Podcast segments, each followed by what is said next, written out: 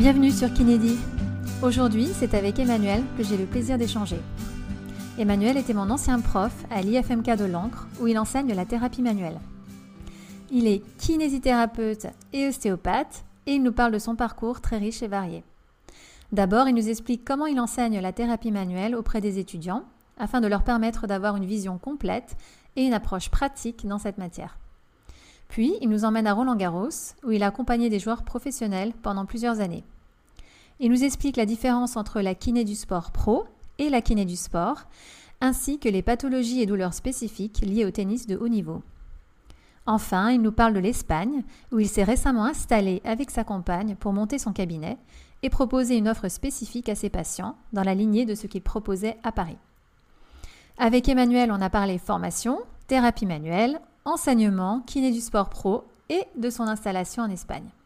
Allez, c'est parti, je vous laisse écouter mon échange avec Emmanuel. Salut Emmanuel, comment vas-tu? Bonjour Gabriel, bah, écoute, ça va très bien, je te remercie. et toi? Très bien, merci. Je suis très contente de t'avoir sur le podcast. Euh, alors, pour la petite histoire, Emmanuel, c'était euh, un de mes professeurs à l'encre, euh, l'école Saint-Maurice Charenton-École et nous a enseigné la thérapie manuelle. Donc, tu vas nous en parler un peu tout à l'heure. Euh, mais pour commencer, est-ce que tu veux bien te présenter, nous parler de ton parcours? Oui, euh, ben, je m'appelle Emmanuel Bourdillon, j'ai 43 ans maintenant.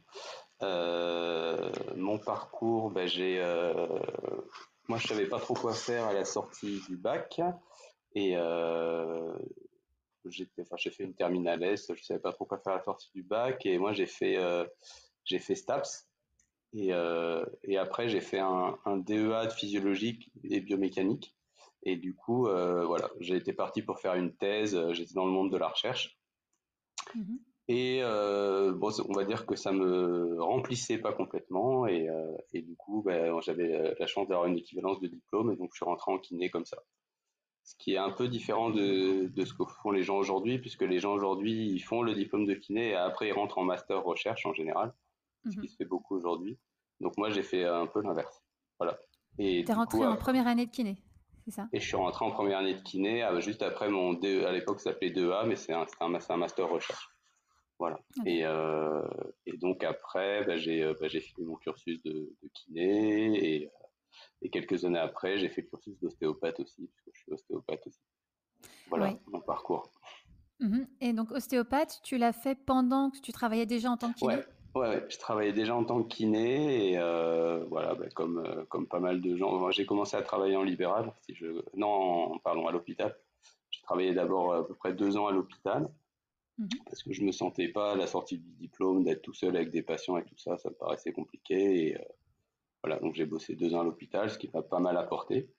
Et après, j'ai commencé à travailler en libéral. Et c'est pas du tout les mêmes pathologies qu'à l'hôpital, hein, et et du coup, euh, un manque d'outils, un besoin peut-être de, euh, de, de, voir le patient un peu différemment, qui m'ont amené euh, à faire les études d'ostéopathe. et voilà. Mmh.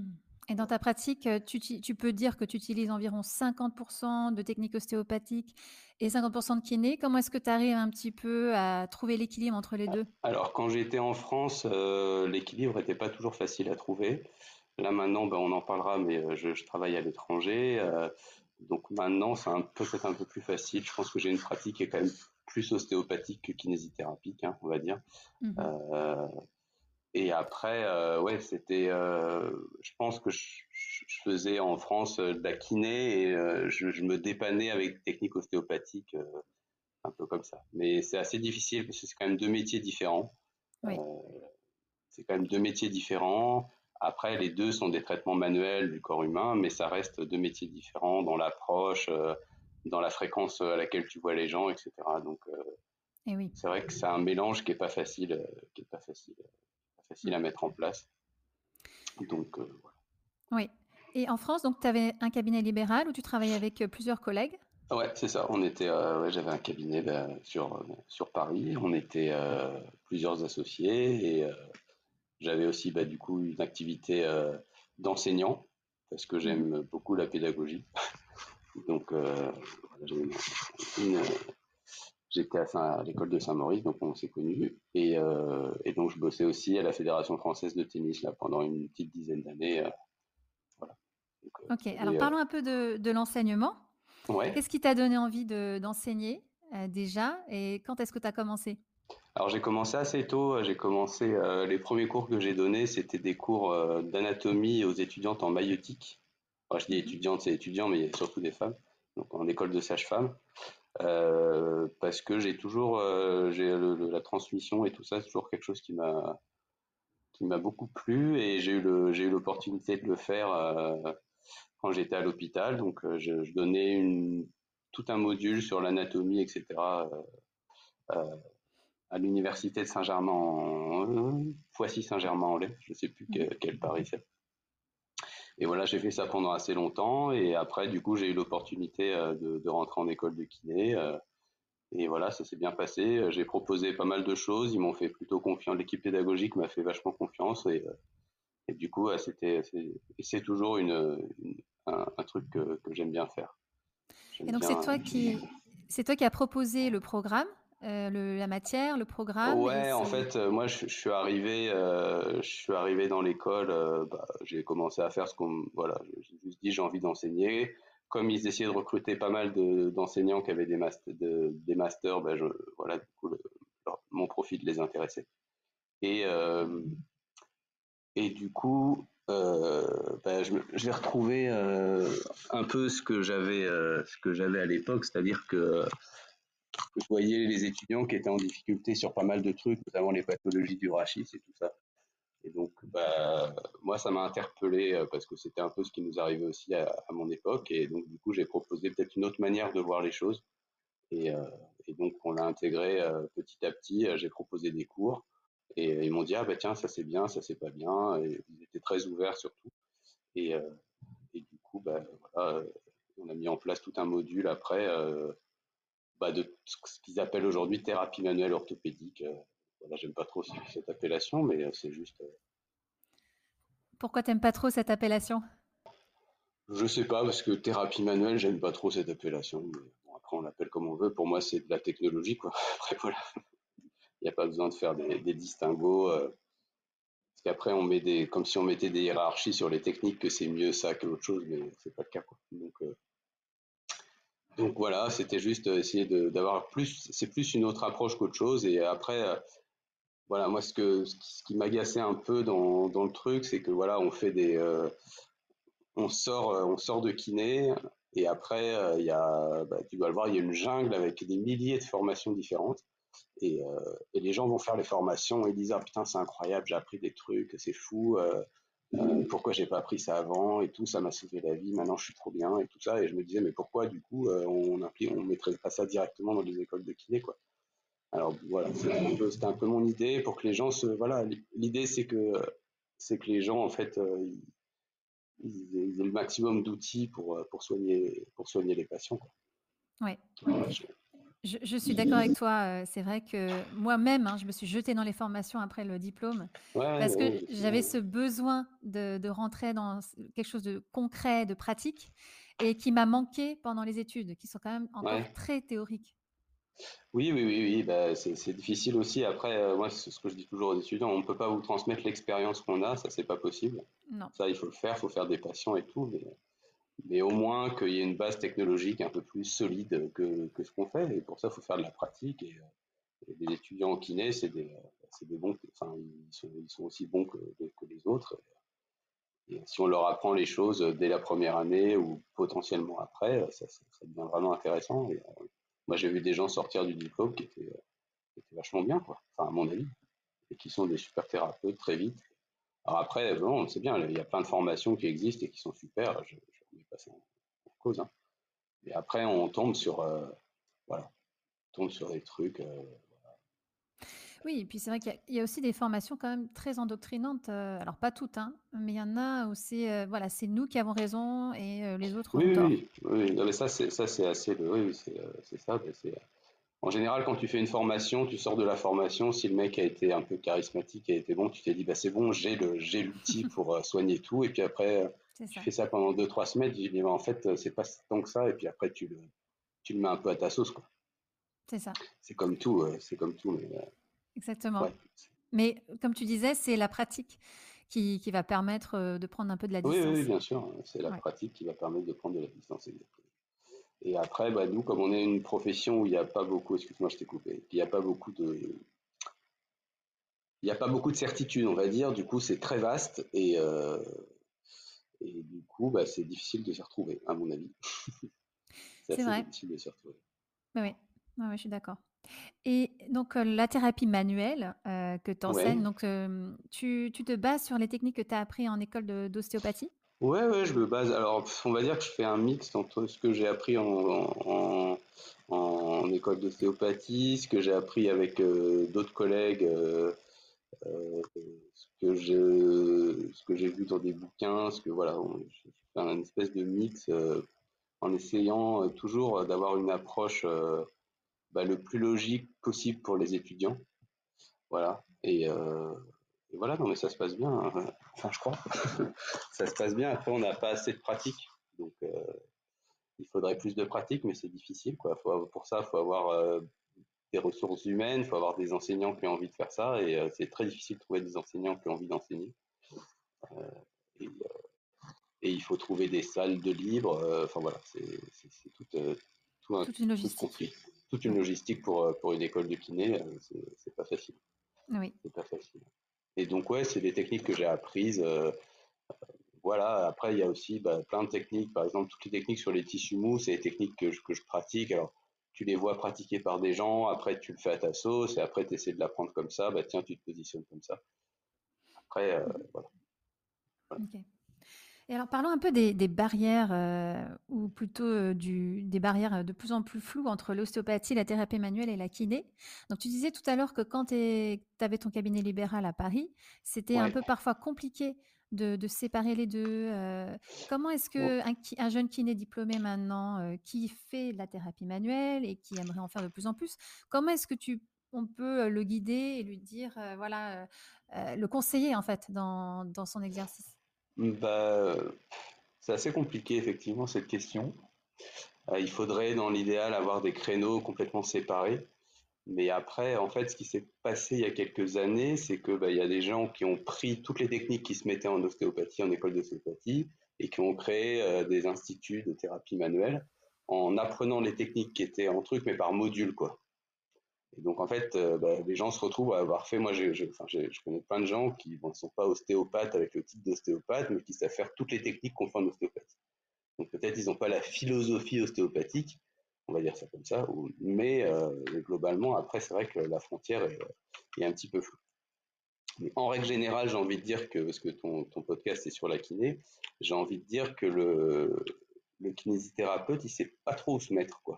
C'est-à-dire qu'on, on, je pense qu'il y, a un- vrai besoin de s'asseoir euh, tous les gens euh, qui, qui sont un peu acteurs de ce métier, de s'asseoir autour d'une table et de définir qu'est-ce qui est du domaine de compétence et qu'est-ce qui n'est pas. Quoi.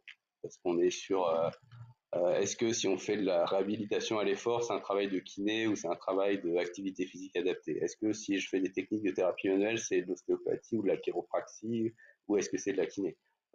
Tu vois, c'est assez. Euh, on a vraiment un besoin là-dessus. Alors, quel conseil je pourrais donner à un jeune kiné? Je sais pas. Moi, j'ai toujours tendance à dire qu'il faut essayer de faire le mieux pour le patient. Et, puis après, peu importe un petit peu ce qui se passe. Voilà. J'ai un peu cette tendance-là. Mais c'est vrai que c'est pas facile. C'est vrai que c'est pas facile. Euh, ouais. Une demi-heure pour. Ouais, ouais c'est ça. Une demi-heure pour ceux qui travaillent euh, correctement. Et, euh, et, non, et puis ça pose, ça pose un autre problème aussi, c'est que, enfin, il y a plein de gens qui sortent des, des études d'ostéopathie, qui sont donc que ostéopathes et qui n'ont pas le, la sécurité de la sécurité sociale, et euh, du coup, en fait, bah, ils ont des gens à côté qui font les mêmes techniques qu'eux, et donc bah, du coup, ça les énerve, et c'est normal parce qu'eux, ils ont, ils ont pas, pas assez de travail. Et, du coup, c'est un, un entre-deux qui est, voilà, faudrait se pencher sur le sujet un peu euh, de manière plus, plus concrète à mon avis parce que ça fait plein, voilà, ça fait plein de, plein de problèmes quoi. Donc, mmh. Quand les choses sont pas claires. C'est ça. Il faut clarifier les, les, choses. Ouais, je pense. Alors, parlons un peu de, de l'enseignement. Qu'est-ce que tu as oui. vu évoluer récemment dans, dans l'enseignement en école de kiné et qu'est-ce que tu aimerais voir évoluer dans les prochaines années? Écoute, là, il y a quand même, euh, comme le- la profession s'est universitarisée, donc il y a Mhm. quand même beaucoup, beaucoup de jeunes enseignants qui ont maintenant la culture de, euh, de l'esprit critique, de la lecture d'articles, de, euh, de tout ça, quoi. Qui y a comme une scientifisation, je sais pas si le mot est très bien choisi, de, Mhm. Des choses, qui me semble être euh, quand même une bonne chose, même une très bonne chose. Et donc, euh, on remet en cause vraiment les choses. Mais euh, donc ça, je pense que c'est vraiment l'évolution qui, qui commence à être qui commence à être là. Après, je je, je, me, je me sens pas légitime pour parler de toutes les écoles de kiné. Je parle de ce que je connais. hein. Mhm.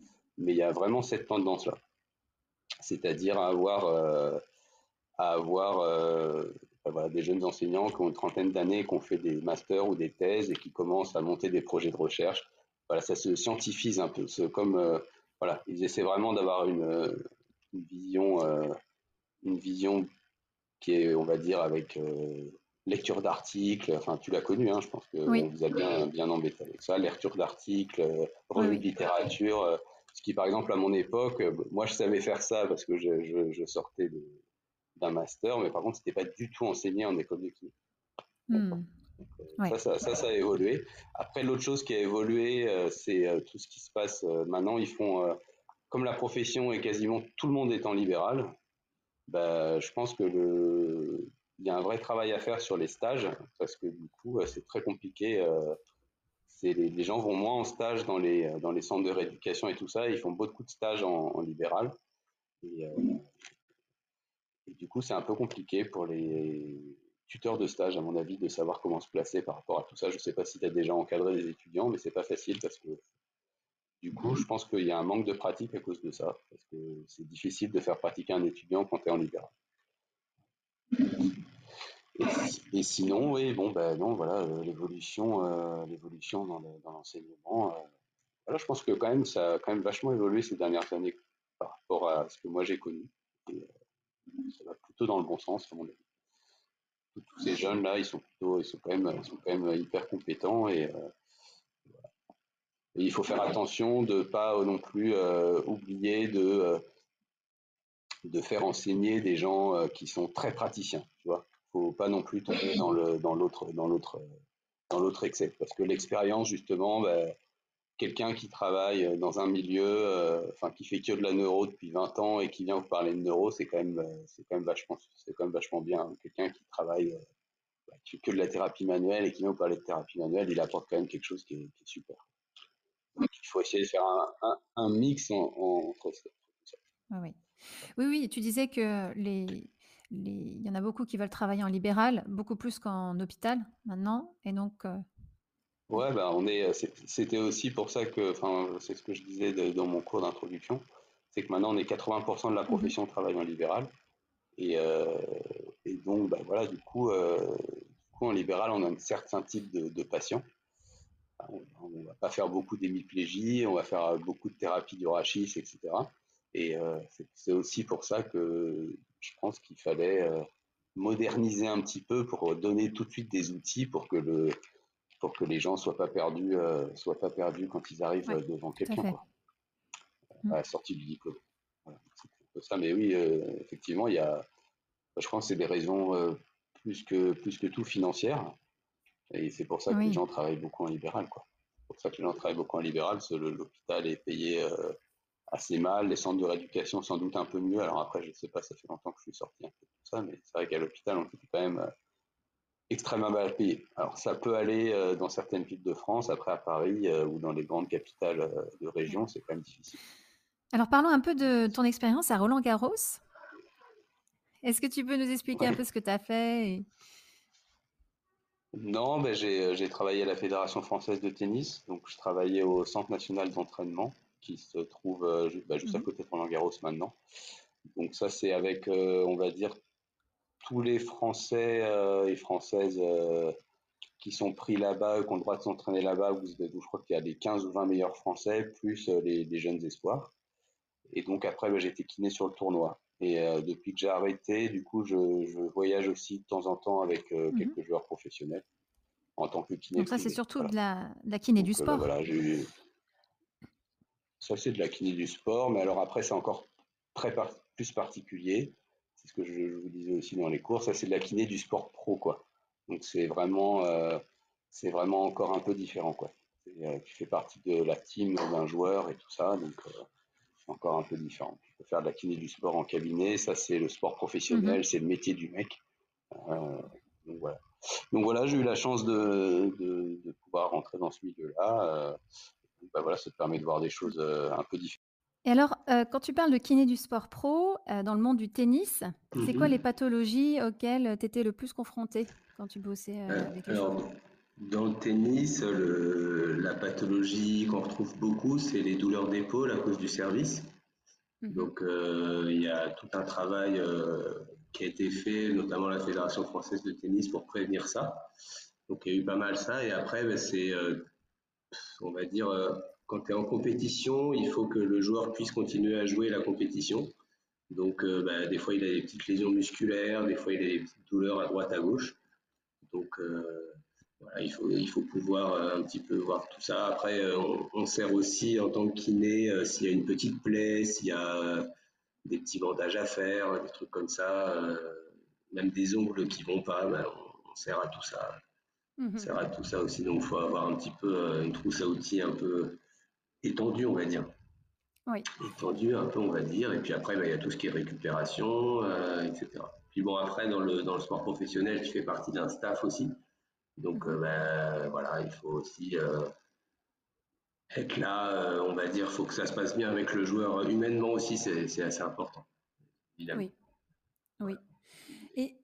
Et enfin, les joueurs professionnels, les sportifs de haut niveau, j'imagine qu'ils ont une bonne connaissance de leur corps, de leur douleur. Est-ce que tu vois la différence entre le soin que tu leur apportes quand tu apportes à un professionnel de haut niveau et quelqu'un qui fait du tennis de temps en temps? Est-ce qu'ils ont plus d'attentes? Est-ce qu'ils ont plus de demandes Oui, ils ont, ils ont plus d'attentes, ça c'est sûr.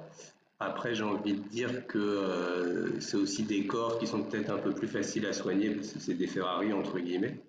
Mmh.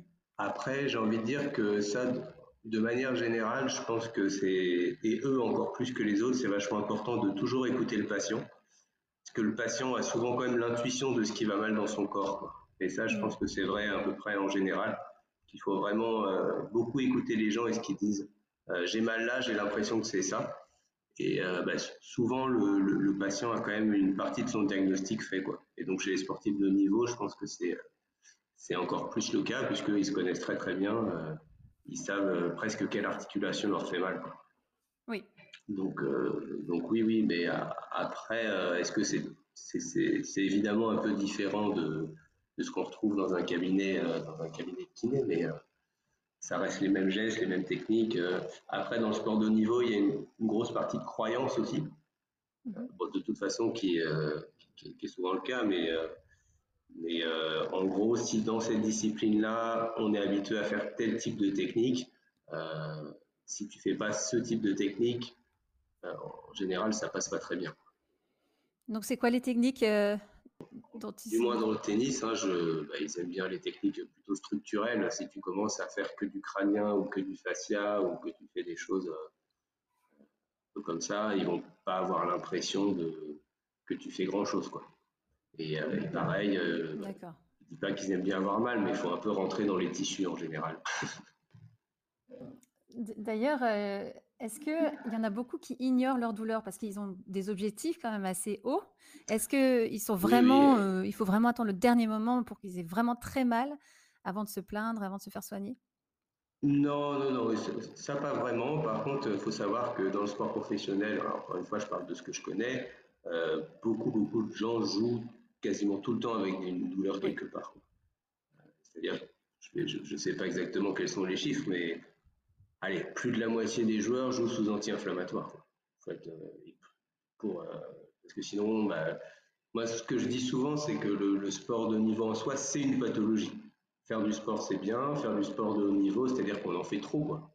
Et donc, euh, quelque part, c'est une pathologie en soi, mais c'est ton métier. Donc, c'est tout ce qui est un petit peu paradoxal par rapport à tout ça. Quoi. Donc, toi, tu es kiné, tu essaies que le mec joue, mais en même temps, c'est pas bon pour sa santé, tu le sais. Mm. Donc, euh, voilà, c'est un équilibre à trouver entre le sportif, euh, les thérapeutes de santé, etc. Parce que lui, ce qu'il veut, c'est jouer parce que c'est son métier, il gagne des sous et, voilà, c'est sa passion, son métier, enfin, on appelle ça.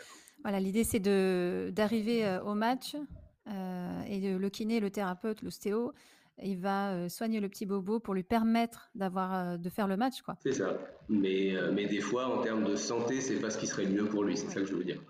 Des fois on bah, arrête une lésion musculaire, joue pas quoi. Ben si tu joues parce que bah, c'est le troisième tour de d'un tournoi et du coup bah, il faut il faut le faire et etc. Donc non c'est c'est une dynamique non mais c'est bien après en tant que en tant que thérapeute, c'est pas toujours facile à vivre parce que des fois, euh, tu fais des trucs qui sont peut-être euh, que t'as pas force, que tu n'aurais pas fait avec quelqu'un dans un cabinet. Il faut être prêt, euh, faut être prêt à, faire ça. Mm. Alors, est-ce que tu as fait des formations spécifiques? Alors non, moi j'ai pas fait j'ai pas fait les formations type kiné sport, kiné du sport, etc. moi j'ai mon diplôme d'ostéopathe, mon diplôme de kiné, mais j'ai pas fait une formation ni le diplôme universitaire de l'INSEP. Moi, j'ai pas fait ça. Je suis arrivé à un moment à la Fédé où ils changeaient un peu l'équipe. J'ai eu la chance de pouvoir passer un entretien, ça s'est bien passé et, je suis rentré comme ça. Après, euh, je pense que ces, instituts de formation, sur ce que j'en connais, euh, c'est plutôt bien. C'est plutôt bien ce qu'ils font. après, je, voilà, je connais des gens qui sont formateurs là-dedans et tout ça, parce que tous les gens qui bossent un peu dans le milieu du sport se connaissent. Mais euh, mais non, je pense que c'est des trucs de bonne qualité. Après, c'est comme tout, il y, a, du bon et du moins bon. Mais euh, moi personnellement, j'ai pas, j'ai pas fait ça. Faut faut savoir que, bah, c'est ce que je disais quand je faisais un peu les cours, que les formations et tout, c'est un plus pour toi. Après, c'est pas ça qui va faire que tu vas pouvoir rentrer dans, dans ces structures-là. Dans ces structures-là, faut, faut un peu de réseau, ça marche comme ça, et puis il faut être là au bon moment, au bon endroit. C'est un peu. Euh, c'est ça. C'est un peu comme ça. J'aimerais bien dire que je suis rentré parce que j'étais le meilleur et du coup ils m'ont pris, mais euh, c'est parce que j'étais là au bon moment, au bon endroit. Hmm. Je ne vais pas dire le contraire. Il faut être un peu honnête avec soi-même euh, dans la vie. J'ai vu que tu avais fait la formation Niromaté. Est-ce que tu t'en sers? Absolument.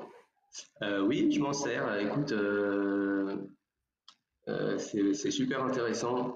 C'est une formation qui est, qui est, assez intéressante. Alors, de là à dire que je fais Beaucoup de patients niromatés, non, parce que euh, je. Voilà. Euh, après, je, la formation était très très intéressante, euh, notamment dans l'approche qu'ils ont, notamment sur le bilan. Il y a des choses vraiment qui sont, je pense, novatrices. Mm-hmm. après, je pense que je l'ai pas assez pratiqué. j'ai pas, je suis pas sorti de là et j'ai fait que du niromaté, que du niromaté, que du niromaté. Ce qui fait que je l'ai dans ma boîte à outils, mais je l'utilise pas, je l'utilise pas de manière vraiment très très intensive. Mais euh, oui, oui, c'est une, une, formation qui est, euh, qui est, intéressante, que je conseille, qui est euh, vraiment une approche différente. Ça redonne vachement d'importance à la peau comme, comme organe extrêmement important notamment. Mm-hmm. Et par rapport au spasme musculaire qu'il peut y avoir en dessous, par rapport à, plein de choses. Et c'est en plus une technique qui n'est pas du tout invasive. Et je, je, je, conseille de le faire à fond, on pourrait en discuter longtemps, mais euh, il y a, d'ailleurs un, excellent podcast sur le sujet. Euh, je ne sais plus trop comment s'appelle le, podcast, le cabinet d'ostéopathie, je crois que ça s'appelle. Il y a un des formateurs qui fait, euh, il parle une heure et demie de, ça, vachement bien. il paraît que ça marche pas mal pour les douleurs très aiguës, quand les gens sont très algiques. Oui, ça marche pour les douleurs très aiguës, et moi, ça m'a dépanné plein de fois sur des, sur des trucs où je m'en sortais pas, des épaules, des capsulites, des trucs un peu. Euh, et euh, tu as des résultats parfois spectaculaires. Et euh, donc parfois non. Alors après, est-ce que c'est parce que la technique est pas bien faite ou parce que le manque d'habitude? Mais non, non, c'est vraiment intéressant. Et dans, je te dis vraiment, dans, dans, le bilan, dans le bilan de la douleur, notamment, il y a des choses qui sont vraiment super, super intéressantes. C'est fait par un médecin à la base, il hein, faut le savoir. Et, euh, et, plusieurs kinés donc, qui, euh, qui sont formateurs. Et, euh, c'est une, formation intéressante en tout cas. C'est une formation intéressante. Alors parlons un peu de ton installation en Espagne. Oui. Alors raconte un peu comment ça s'est passé et la création de, de, ton cabinet avec ta femme dans le sud de l'Espagne. Ouais. Bon, ma, femme est du sud de l'Espagne, hein, je ne vais pas raconter ma, vie personnelle, mais, et, et du coup, on va dire que j'en ai eu un peu marre de, de la vie que je menais à Paris, même si bah, je, vivais bien, hein, on vit bien, mais on va dire qu'on travaille énormément, énormément. Je ne sais pas si les gens se rendent compte à quel point euh, être dans un cabinet de 8h à 8h tous les jours, euh, à enchaîner les patients toutes les demi-heures, euh, c'est très très pesant physiquement et psychologiquement, même si c'est extrêmement valorisant pour plein d'autres choses. Et voilà, moi, j'arrive à un moment de la vie, c'est peut-être une petite crise de la quarantaine, je ne sais pas, où j'avais envie de changer. Euh, et, du coup, on allait s'installer dans un endroit qu'on connaissait, puisque ma femme est originaire de là-bas. Mhm. Et euh, on s'est installé du coup en Espagne, on a monté une structure là-bas. Il faut savoir que là-bas, on n'est pas, euh, donc la, kinésithérapie n'est pas du tout remboursée par la sécurité sociale. On peut éventuellement travailler avec des mutuelles privées, mais c'est très très peu rémunérateur. Donc, donc c'est complètement privé. Ce qui, ce qui nous a fait nous remettre énormément en question professionnellement d'ailleurs, parce que bah, du coup, les gens ils viennent, euh, si tu leur dis qu'il faut faire euh, quatre séances, bah, c'est quatre séances qu'ils vont payer euh, de leur poche. Mhm.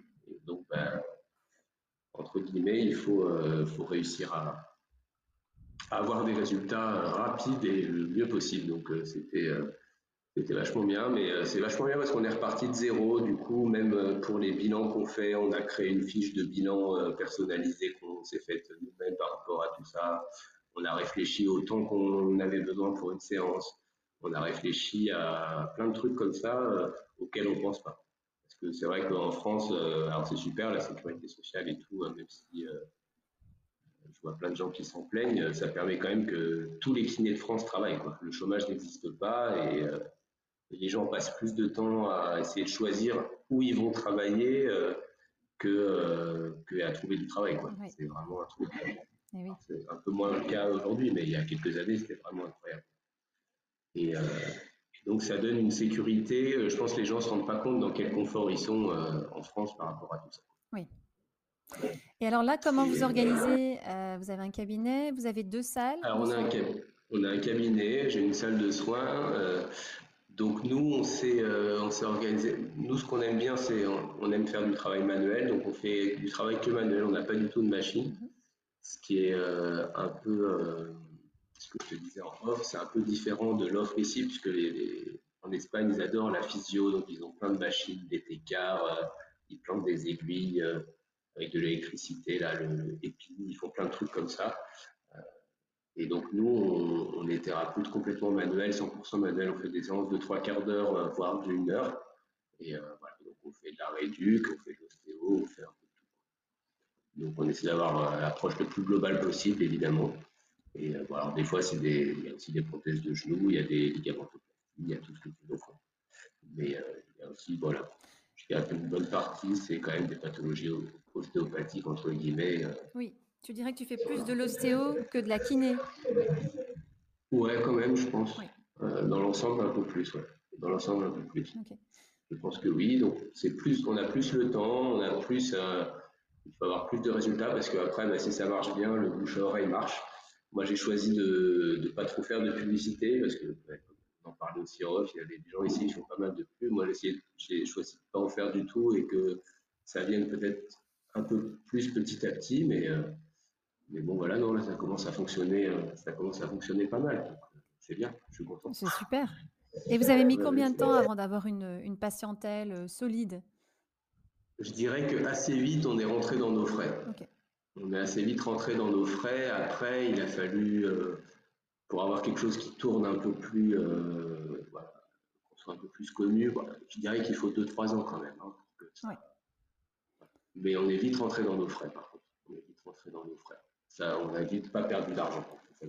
Et puis, euh, j'avais, euh, dans un autre podcast, j'avais interviewé euh, Sarah qui, qui avait aussi créé son cabinet à Ravea, donc un peu plus au nord de là où vous êtes. Et elle, elle, avait aussi, comme, un peu comme vous, une espèce d'offre spécifique par rapport aux autres cabinets. Elle, elle faisait que du périnée, de la rééducation du périnée. Et donc, vous, vous proposez que de la thérapie manuelle. Et du coup, j'imagine que c'est intéressant quand tu t'installes dans un endroit où il y a des cabinets qui font tous plus ou moins la même chose, de proposer quelque chose de voilà de. Oui, oui, bien sûr, mmh. bien sûr. Non, non, c'est sûr, c'est ça, c'est. Bah, après, nous, c'est aussi la manière qu'on avait de travailler à Paris.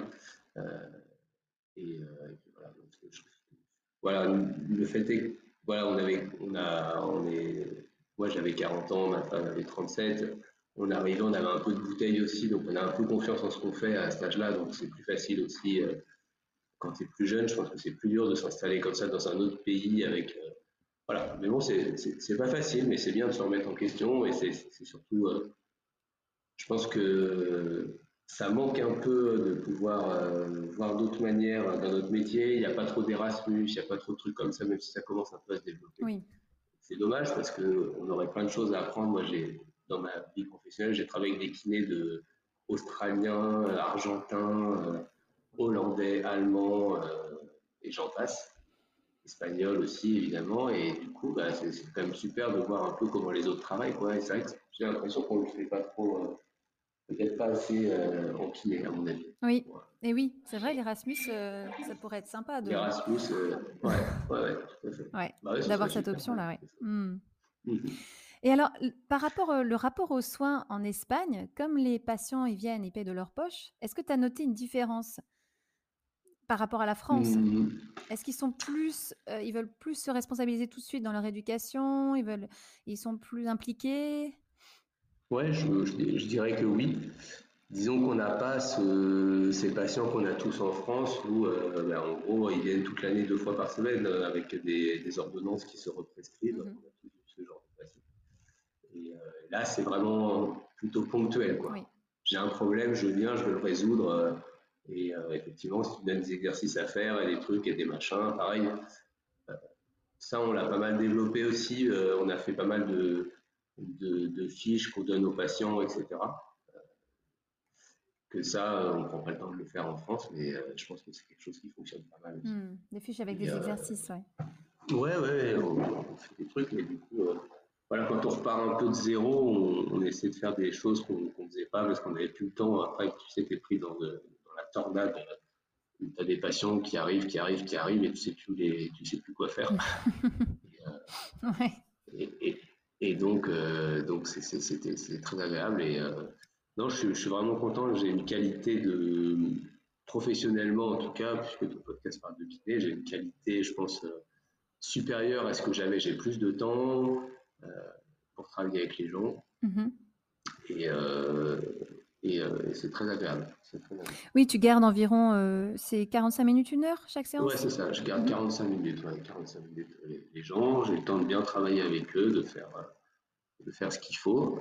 Bah, alors, comme toujours, hein, des fois ça marche, des fois ça marche pas. et, et, voilà. Et, et, puis du coup, le rythme, le rythme est plus calme que, que ce que j'ai pu vivre depuis en France. Et, oui. donc voilà. Et le coût de la, qualité de vie est assez bonne. Le coût de la vie est, quand même beaucoup moins cher, aussi. Oui. ça c'est pas très dur. donc ça revient à peu près au même, euh, j'imagine. Ouais, c'est ça, c'est ça. Et puis donc euh, euh, la, qualité de vie générale est quand même très agréable. J'ai de la chance. Ouais. Ouais, il fait beau toute l'année. ça, il fait beau. Alors ça faut aimer. Oui, il fait beau. il fait beau. Il y a la mer, mais bon, c'est bon chacun, chacun ses goûts par rapport à tout ça. Exactement.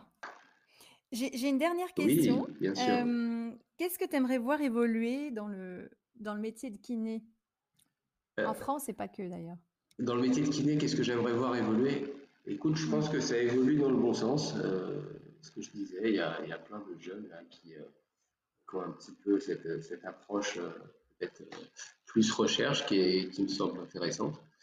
Et non, moi je, moi je milite pour que, euh, voilà, que, que, la partie manuelle soit euh, vraiment développée euh, au maximum et, et, qu'on soit vraiment, qu'on finisse par apparaître comme des spécialistes de l'examen clinique manuel et de la thérapie manuelle du patient. Sorte de hmm. truc, voilà, qu'on essaie de soigner avec les mains et que tous les adjuvants qu'on a, mais qu'on fasse les choses sérieusement. Et j'aimerais bien que qu'il y ait des choses qui évoluent dans, dans, la prise en charge des gens aussi. Bah, après, c'est difficile parce qu'il y, y, a beaucoup de demandes et, et, pas assez de thérapeutes, mais qu'on prenne plus le temps de, de, travailler avec les gens. Je ne sais pas si c'est très clair ce que j'ai dit, mais. Si, une, approche plus tournée vers la, la thérapie manuelle. Ouais, vers la thérapie manuelle et, et, et, prendre le temps avec les gens, quoi. Pas, pas faire de. Pas faire. Euh, trois patients en même temps avec des machines à droite, à gauche et tout ça, euh, et à faire les choses de manière complètement automatique, euh, sans, sans, voilà. Bah, une revalorisation aussi des.